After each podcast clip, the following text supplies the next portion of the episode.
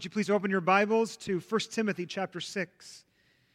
If you do not have a Bible, please go get one at the cart. That is, and you, you do not own it, you don't own a Bible, that is yours to own today. That is our gift to you. Please take one. 1 Timothy chapter 6, if you do have a black Bible, it is on page 993. 1 Timothy chapter 6, starting in verse 13. 1 Timothy 6, verse 13. Hear the reading of God's word. I charge you in the presence of God, who gives life to all things, and of Christ Jesus, who in his testimony before Pontius Pilate made the good confession to keep the commandment unstained and free from reproach until the appearing of our Lord Jesus Christ, which he will display at the proper time. He who is the blessed and the only sovereign, the King of kings and the Lord of lords, who alone has immortality, who dwells in unapproachable light whom no one has ever seen or can see. To him be honor and eternal dominion. Amen. That is the reading of God's word. So last week we started a short series. I think it's going to go at least one more week, maybe two more weeks, on happiness. On happiness. That is a strange thing, maybe, for you to think about, to work through, and maybe especially in the church. And so we are unpacking it together, and I'm excited to, t- to hit this topic with you this morning. But before we get to it, let's pray together. Oh God, we need you. Lord, we need you. As the song says, every hour we need you. And we need you in this hour right now, oh Lord, that you would impart to us the truths of your precious gospel. That by your Spirit you would open up these words to us, these supernatural words given to us through the Apostle Paul that we may know and trust and believe on you today. And I do believe that it is for our happiness. As we sang before of the Holy Spirit, may His joy reflect our lives. And so, Holy Spirit, we ask you to come with all of your delight, all of your cheerfulness, all of your rejoicing, and give it to us now that we may see that we may believe, and that we too may be happy. We ask this in Jesus' name. Amen. And so we did say last week that humans, the human race, seems to be motivated above all other things by happiness. By happiness. Happiness is our highest aim, it is our greatest desire to, to find it and to hold it. So the French philosopher Diderot said, There is only one passion, the passion for happiness. The pastor and theologian Thomas Boston from hundreds of years ago said this Consider what man, what human is. He is a creature that desires happiness and cannot but desire it. The desire of happiness is woven into his nature and it cannot be eradicated. It is as natural as it is to breathe. Okay, now you could say that philosophers and theologians have to say something like that, but is that really true? Are we really motivated by happiness? Well, it's been interesting. As I've been preaching this series, I've been out working in coffee shops or just around town I've been kind of, I guess, a little bit creepily looking at what people are reading. Maybe I'll see it on their, on their table or I'll see them holding it up. And it's amazing how many books I've seen about happiness. One title said, The Joy of Life. Another said, just straight up, how you can be happy. I did a search on Amazon, how to be happy, and it brought up 3,321 books. Do you want to be happy? Are you happy? To get there, the next step in our series, I think we need to go to the source, the beginning, the source of happiness. Where does our happiness come from? Why do we want this? Now, the answer, in a sense, is simple, but is profoundly difficult to get our modern minds around. I'm going to tell you the end before we even get there. We want happiness because God is happy. Fully, fantastically, supremely happy. And knowing this is radically important to your life and to your own happiness. And so we're just going to ask some questions along the way to get us where I want us to go this morning, to get us where I think where the Bible wants us to go. And so the first question is simple Is God happy? It's an interesting question. Is God happy? So our passage this morning reads this way to 1 Timothy 1 Timothy 1 Timothy 6:13 I charge you in the presence of God who gives life to all things and of Christ Jesus who in his testimony before Pontius Pilate made the good confession to keep the commandment unstained and free from reproach until the appearing of our Lord Jesus Christ which he will display at the proper time. Okay, just stop there for a second. So, if you're looking at this verse, you're, you're, you're understanding the center of it is that it's a, a command essentially from Paul to his disciple Timothy. Timothy's out in Ephesus, and, and he's been tasked by Paul to do something very important to keep the commandment, if you see those words there. And so, scholars think that the commandment is likely what he said very early on in, the cha- in chapter 1. Timothy was to remain at Ephesus so that you may charge certain persons not to teach any different doctrine. Now, that's a specific calling. Stay in Ephesus. Make sure that everyone is holding to the gospel, to the right doctrine. But what I think is fascinating, what I want you to see this morning, is how Paul couches it, how he reinforces it. In a sense, why he says Timothy should remain steadfast and faithful. This is his motivation, and it is that Timothy serves in the presence of God. But not just God, also Jesus Christ. And he, and he mentions the thing that Jesus Christ did. He is to remain faithful to Jesus Christ in his presence. This Jesus who stood before Pontius Pilate and confessed the truth that would lead to his death. In a sense, Paul is saying to Timothy, you got to do what you do because Jesus and God are watching. They're watching. Friends, you are not called to stay in Ephesus and hold down the right doctrine, but you are called to something. You are called to something, and if you do not know it, you are called in the presence of God with the knowledge in your mind of Jesus' good confession before, before Pilate to live out your calling well, to hold fast to your good confession in all things. And if you did not know it, if you did not know it, the Almighty Father and the Divine Son are watching you. They're watching you. There was a movie that came out a decade or so ago about the dark side of the evangelical subculture called Saved. Maybe you saw it. Some of it was uncomfortably spot on, some of it not so much. One of my favorite scenes it had all these students sitting in a Christian school, sitting in a classroom in their seats. And underneath the teacher in the front was this giant banner that read, Jesus is watching. Jesus is watching. It's meant they tried to poke fun or poke holes in this Christian faith that they believed to be this guilt motivated religion. For them, for the movie makers, Christianity was we had better do good or else. We had better do just as he says, or Jesus will get you. Jesus is watching. And here's the thing the sign is true. That is what Paul is saying. Jesus is watching. You serve in the presence of the sovereign, omnipresent Lord. He sees all, He knows all, He sees everything you do. You do. He knows why you do everything that you do. Nothing is hidden from Him.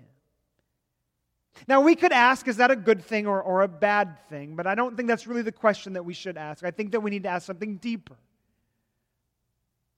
What is God like? What is God like? We can imagine that we would not want a bad God watching over us, but a, a good one, a loving one, something even more.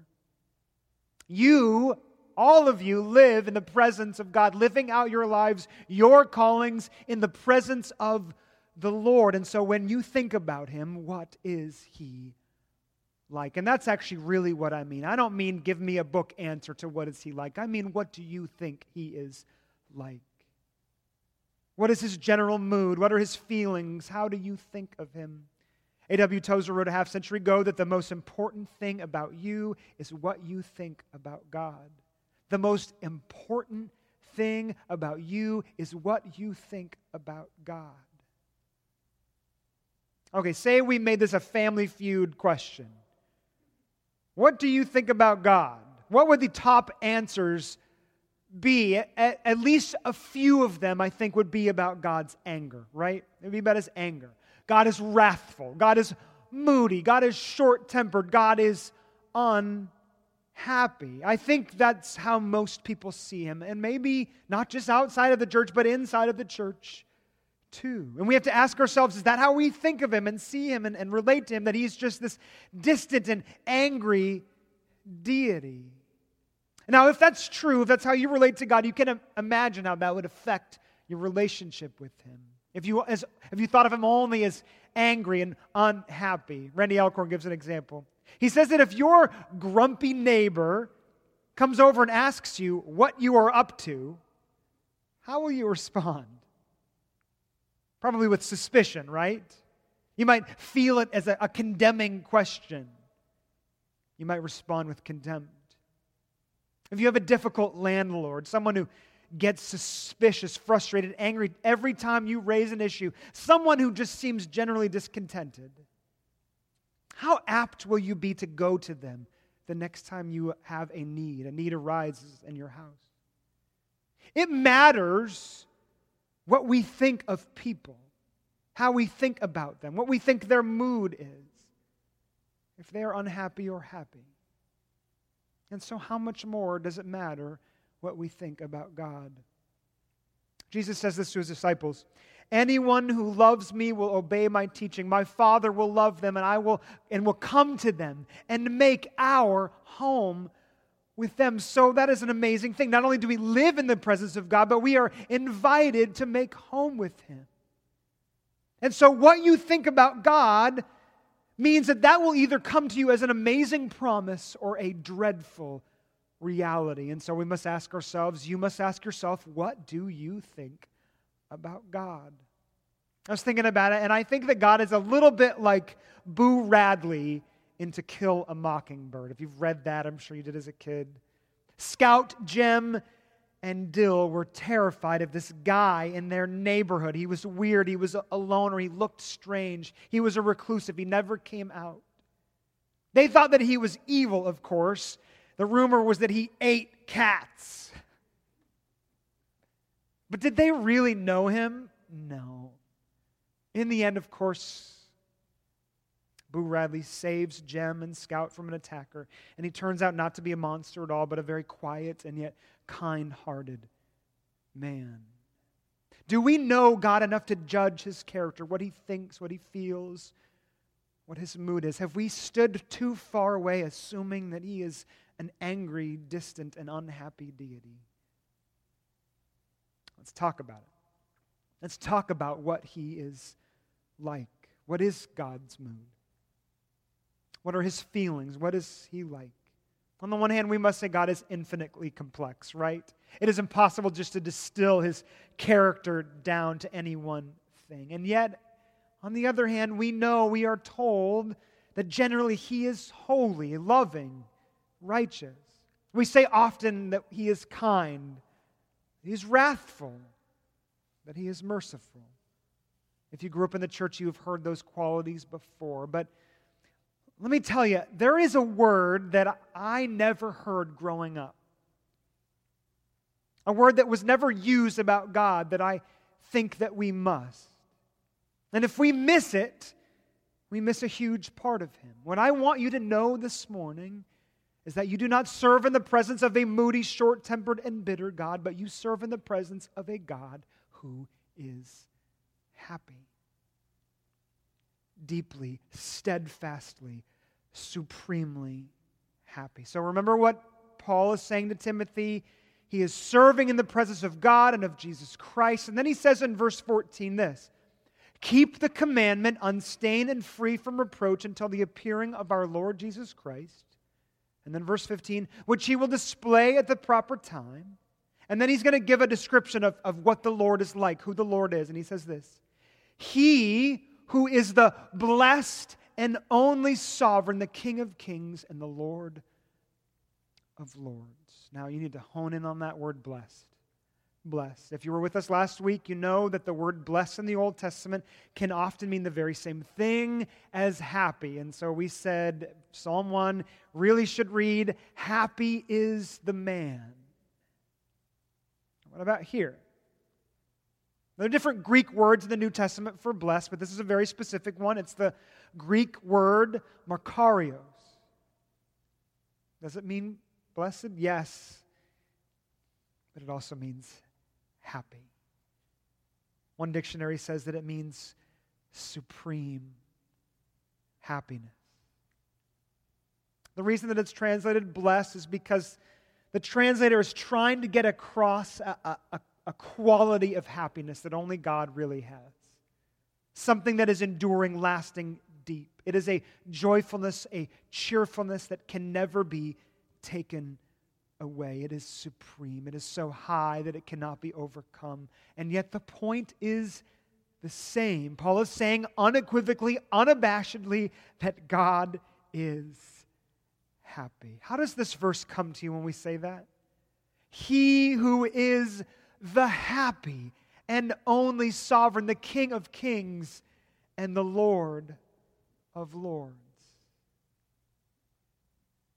God, if you can believe it, is happy. He is cheerful, delighted, overjoyed. You serve in the presence of a happy God. And you need to know that He has always been happy. Always, from the beginning of time, He has always been happy. Before anything was ever created, before you and I ever existed, the Godhead rejoiced. That is so important that we serve the Trinity the Father, the Son, and the Holy Spirit, one in three, three in one. They rejoiced for each other, in each other. There was never a time when they were not delighted at each other's life and presence. There was, a, there was never a time when they were not supremely happy in each other.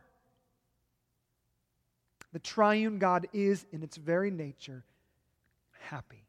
Stephen DeWitt writes Before you ever had a happy moment, or, or your great grandparents had a happy moment, or Adam and Eve ever had a happy moment, before the universe was ever created, God the Father, God the Son, and God the Spirit were enjoying a perfect and robust relational delight in one another. Fred Sanders, one of the leading Trinity theologians of our time, says this God in himself is perfect and perfectly happy. Being perfect, he cannot essentially improve. He can make happiness and blessedness available to his creatures because he always already has it. So you know that the first responses from God, the first responses of emotion are of happiness, of gladness. He exclaims at the end of each day's creation, It is good. Nehemiah proclaims, The joy of the Lord is your strength. We are told in Psalm 16:11 that in God's presence there is what? Fullness of joy. God is fundamentally, supremely happy. And He offers it to us. He offers it to us. He tells us over and over and over that we are to delight in Him, to find our joy in Him. Listen, only a very, very wealthy person could offer you a billion dollars. Only a very infinitely happy God could offer you infinite joy. If you knew God as supremely, fundamentally happy, how would that change you? How would that change how you lived? Would you go to spend more time with Him? The happiest people that we know are the people that we want to be around, right? Would you be more inclined to take God's direction and guidance and, yes, criticism? The happiest people in our lives are the ones that we are, in a sense, happy to hear feedback from. Would you be inclined to seek out your own happiness? The happiest people in my lives that are coming to my mind right now are infecting, aren't they? They make me want what they have. God is the happiest being in all the universe, and He wants you to know Him this way. What do you think of God? Here's a second question Is God only happy? Is God only happy? Now, we're just going to spend a few moments here, but, but it's important to address this. Is God, if God is happy, Does this mean that he only feels happiness? Maybe I'll ask it this way. In other words, does God is God merely a perky God? I think you know what I mean. In other words, he's never grieved. He's always just so happy. We know people who have their head in the clouds, that type of happiness. They don't see anything except their own circumstances. They only see their very narrow world, and everything is always just great. The second that you try to bring up any sort of problem in your life, they stop you and say, You just need to be happy. Stop being so negative. Just be positive. Is that what God is like?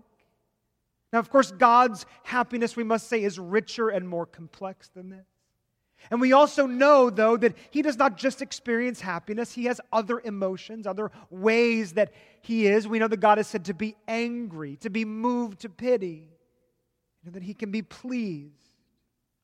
When the Israelites were in Egypt and they cried out for God, we know that God had compassion on them. In the, in the Psalms, chapter 37, it says that God has pity on the weak and the needy. And, and an amazing passage, Isaiah 30, 63 9 says this In all their distress, He, God, too was distress. And of course, we know Jesus, our Lord, our Savior. He came to the earth as a human and he experienced all that we experience. He lived all that we lived, and so he wept, he laughed, he grieved, he joked, he despaired. God is not a trite God. His emotions do not run skin deep. Now, how can we say that, that he's all these different things, and yet at the same time he is fundamentally and supremely happy? If he can feel anger and be grieved, how can he yet be a happy God? How can he be for us, as Jonathan Edwards said, the only foundation of our happiness? Well, this is where God's happiness is different from ours. God's happiness is amazing, and it is the thing that beckons us to drink from it. It is a happiness that cannot be diminished by the world's sadness. It cannot be undercut, it can never be lessened. Theologians say that God is, I'm going to give you a theological word, impassible. God is impassible. And that means essentially that he can never be overwhelmed. He can never be overwhelmed by his emotions or pain or grief. No created being can inflict pain on him, suffering or distress on him, unless he allows it. So God can be grieved on the one hand and yet perfectly happy on the other hand at the same time. Hear this uh, example from Randy Alcorn. We might say that a friend of ours was extremely sad over the death of her husband, but we can still think of her as a happy person. While weeping, she might suddenly smile or even laugh at a precious memory. Now, if those paradoxical feelings can happen in a human made in the image of God, surely there is room for them in the infinite vastness of God's being. Now, it is true that we are afraid, reticent to bring our hearts to those we do not know how will respond. We are not inclined to bring our troubles to people who have shallow feelings or will condemn us for feeling something that they do not. But the Lord is far different than any of this and far better. He knows our hearts, He identifies with our pain, and yet, despite all of this, his fountain of joy is free flowing. For us, God is not only happy, but his enduring happiness is exactly what we need for our times of sorrow. I ask you again this morning, what do you think of God? Final question this morning Is God happy for you? Is God happy for you? Here's a real story that many can relate to. Susan had a father who was a demanding tyrant. His so called love for his daughter was cruelly and continually dangled in front of her like the proverbial carrot on a stick. His promise sounded tantalizing Susan, to Susan, but ultimately rang hollow. If you look pretty, I'll love you. If you make good grades, I'll love you. Or if you are successful and helpful and don't embarrass me, I will love you. She said, I was never pretty enough, slim enough, smart enough. She eventually sought a pastor's help. And he asked her, What does God feel when he looks at you? And she quipped back, Pity. Why? Because I am pitiful and pathetic. What we think about the happiness or the unhappiness of God has everything to do with, I think, what we think He thinks about us. We're just simply asking, is God happy for us? If we think that, we, that He is angry over us, then we will see Him as angry. If we think that He is disappointed in us, then we will think of Him as disappointed. If we think that He does not care about us, then we will think of Him as distant and apathetic. What does God think about you? Ask yourself, what does God think about me? Does He smile at you or does He frown at you? Randy Alcorn again writes in his book called Happiness I am convinced that most people's view of God, sorry, I'm convinced that most people view God's typical emotional state as one of unhappiness they think, yes, maybe he has occasional moments of happiness when his creatures do something right, but this happiness is always short lived because we sin and God becomes unhappy again. The logic is that since people are full of sin, God must be full of unhappiness. But it's not just that corporate sense, it's our personal sense. I have sinned. I fail him. He must be disappointed in me. He must be unhappy for me. If your guard was down, if you didn't feel like you had to give the right answer, what would you say God thought about you? Disappointment, frustration, bitter, bitterness, apathy, disregard. How many of you, right down to your bones, would say that God is happy for you, that He is utterly ridiculously, delightfully happy for you. I want you to know this morning that it is true. I want you to know this morning that God delights in you. Whether that makes you uncomfortable or not, God was delighted to make you, sustain you, rescue you, adopt you, grow you, and save you again and again and again and again. Psalm 139 For you formed my inward parts, you knitted me together in my mother's womb. I praise you, for I am fearfully and wonderfully made. Psalm 37 The Lord directs the steps of the godly, He delights in every detail of their lives. Isaiah 62 5 As the bridegroom rejoices over the bride, so shall your God rejoice over you. Hebrews 12, 2. Look to Jesus, the founder and perfecter of our faith, who, for the joy that was set before him, endured the cross, despising the shame, and is seated at the right hand of the throne of God. Even though you continually sin, even though we cons- consistently fail, even though we often run from Him, even though we are messed up, screwed up, and we can never seem to get our act together, Yet God loves and pursues you. Because he was delighted to create you, to save you in Jesus, and to give you all things, the Lord remains happy for your existence. And now there is one thing in the Bible that epitomizes all of this. It is an incredible thing that you need to know that the Lord does over you. The thing that happens when he thinks about you. What his delight is expressed in is singing. The Lord delights in you to such a great degree that he sings at your existence. Singing music. I love music. That's not surprising. Now, it's debatable, but I think the music is the highest art that we have. My precious and awesome wife got me a, a turntable for Christmas. Do you remember what those are? Plays vinyl, plays records. And so in our house, we've been really celebrating music again. From Bach to Paramore to Michael Jackson to Van Halen to Bonnie Wright, Bonnie Raitt to Mozart and on and on. Listen, music is something that most people, if not all people, love. It is profoundly help, helpful to calm our nerves, celebrate our joys, grieve our losses, to ponder this life. And it very often, just in and of itself, overwhelms us and shows us the beauty and the power of the world. In the first Harry Potter novel, the headmaster of Hogwarts School of Magic, Dumbledore, he has all the students sing together out loud, and then it reads this way Ah, music, Dumbledore said, wiping his eyes, a magic beyond all that we do here. C.S. Lewis in the Screwtape Letters, written from the perspective of a demon, the head demon remarks music, a meaningless acceleration in the rhythm of celestial experience.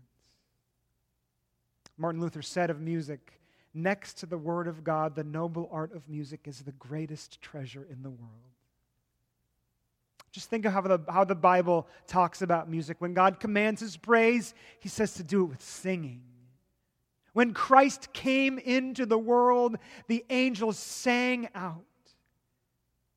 When the angels hovered before the Lord in Isaiah 6, they cried out with one voice, Holy, holy, holy.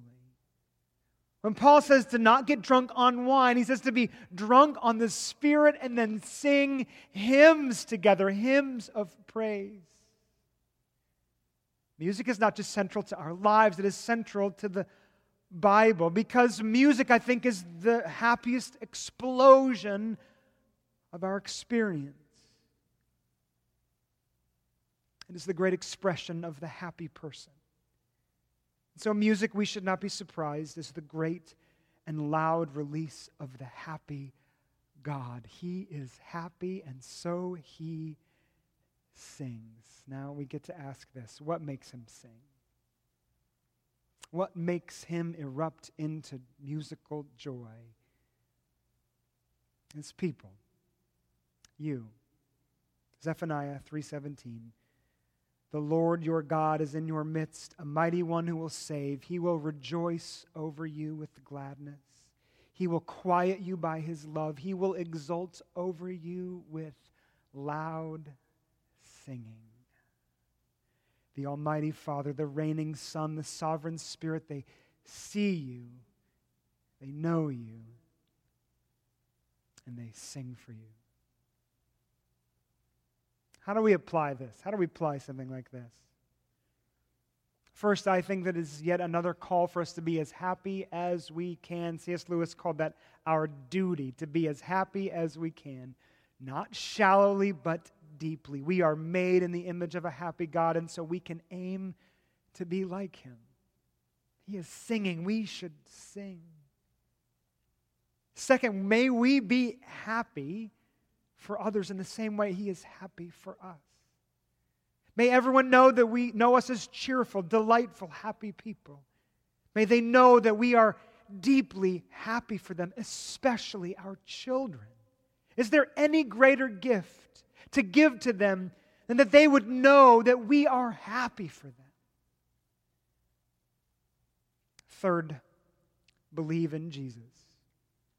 Now, we need to make this clear. The Bible teaches very clearly that if you are not for God, you are against Him. You were created delightfully by Him. But now, because of Adam's sin and because of our own sin, we are at enmity, at war with him.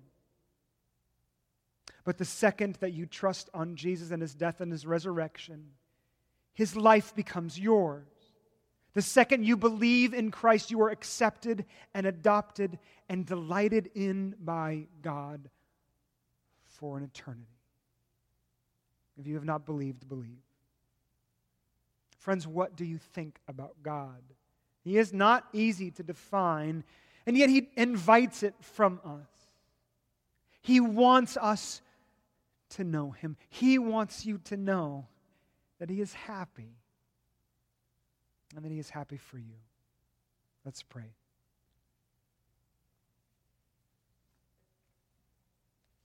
God, somehow, uh, right now in our minds and our hearts, would we hear your singing?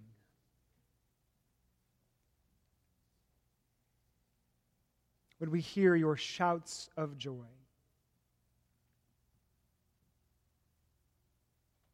We who have believed for too long that we cannot be happy.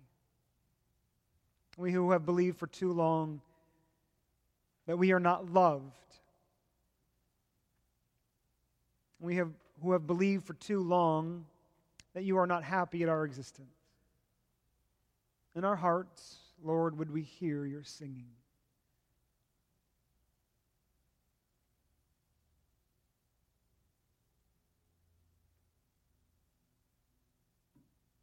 God, impart to us your joy today. Give us what we do not have. Fill us to overflowing. Though we have hard lives, though we have times of struggle, we pray that you would hold us up by your great mercy, by your great love, and yes, by your great happiness. We praise you and we worship you. We honor you. In Jesus' name, who died for us out of his joy, we ask all of this. Amen.